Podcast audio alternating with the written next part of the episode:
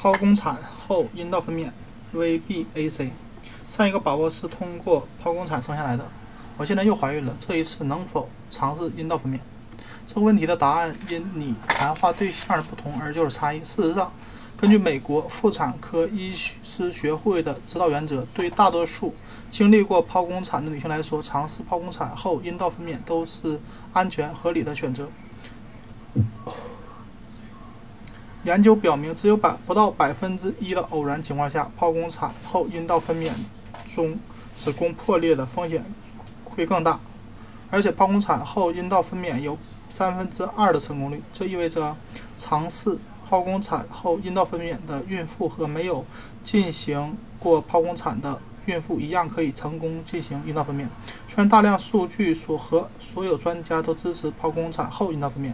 但很多医生和医院根本不考不考虑为实施过剖宫产后的孕妇进行阴道分娩。超过百分之九十可以尝试剖宫产后阴道分娩的孕妇，最后再次实施了剖宫产。为什么剖宫产后阴道分娩率这么低呢？不是因为剖宫产后阴道分娩不安全，而是因为医院的政策影响和高医疗事故保险费率。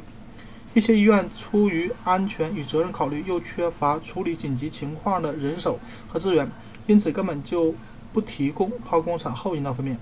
即使即便如此，还是有很多医院、医生、一些分娩中心和助产士愿意提供并积极鼓励剖宫产后阴道分娩。因此，如果你决定尝试剖宫产后阴道分娩，首先要找到首先要找到愿意帮助你的医生，然后要仔细考虑，确保。剖宫产后阴道分娩顺利的多种因素和医生一起决定适合你的最佳分娩方式。需要考虑的因素有：只有当自发出现阵痛时才推荐 VBAC。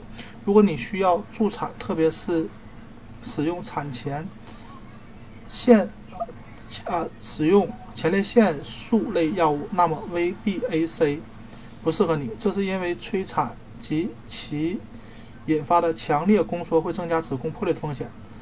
只有当子宫疤痕为下段切痕时才推荐 VBAC。百分之九十以上的剖宫产是不，是下段横切，子宫直切的情况很少，容易造成子宫破裂，通常不适合 VBAC。当上次剖宫产的原因不复存在时，VBAC 更容易获得成功。例如，上次剖宫产是由当时怀孕的特殊情况造成的。而本次未受影响，允许上次宝宝是臀位，而这次是头朝下，那么采用 VBAC 更容易获得成功。另一方面，如果你第一次分娩时是因为骨盆的大小或形状引起阵痛缓慢或停滞而需要进行剖宫产，那么第二次尝试阴道分娩时也可能会遇到同样的问题，VBAC 的成功率会较低。从怀孕啊，从孕期开始就保持健康体重，并且。孕期增重也保持在合理范围内，VBAC 更容易获得成功。研究表明，孕期增重超过一十八千克的女性与未超过十八千克女性相比，VBAC 的成功率要低百分之四十。总体来说，嗯 超重及肥胖女性尝试 VBAC 时，顺利分娩的可能性也更小。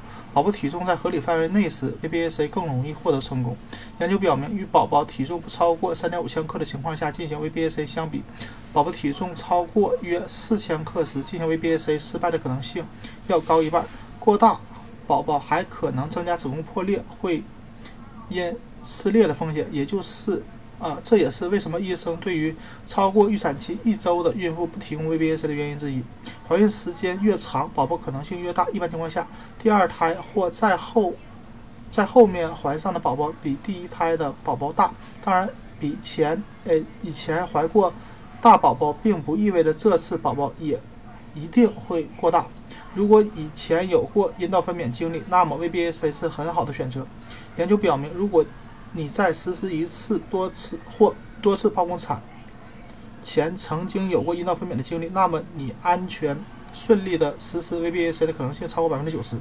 如果已经尽了最大努力，却还是再次以剖宫产告终，也不要失望。提醒自己，即使是没有经历过剖宫产的女性，也有百分之三分啊，只有三三分之一的可能性转为剖宫产。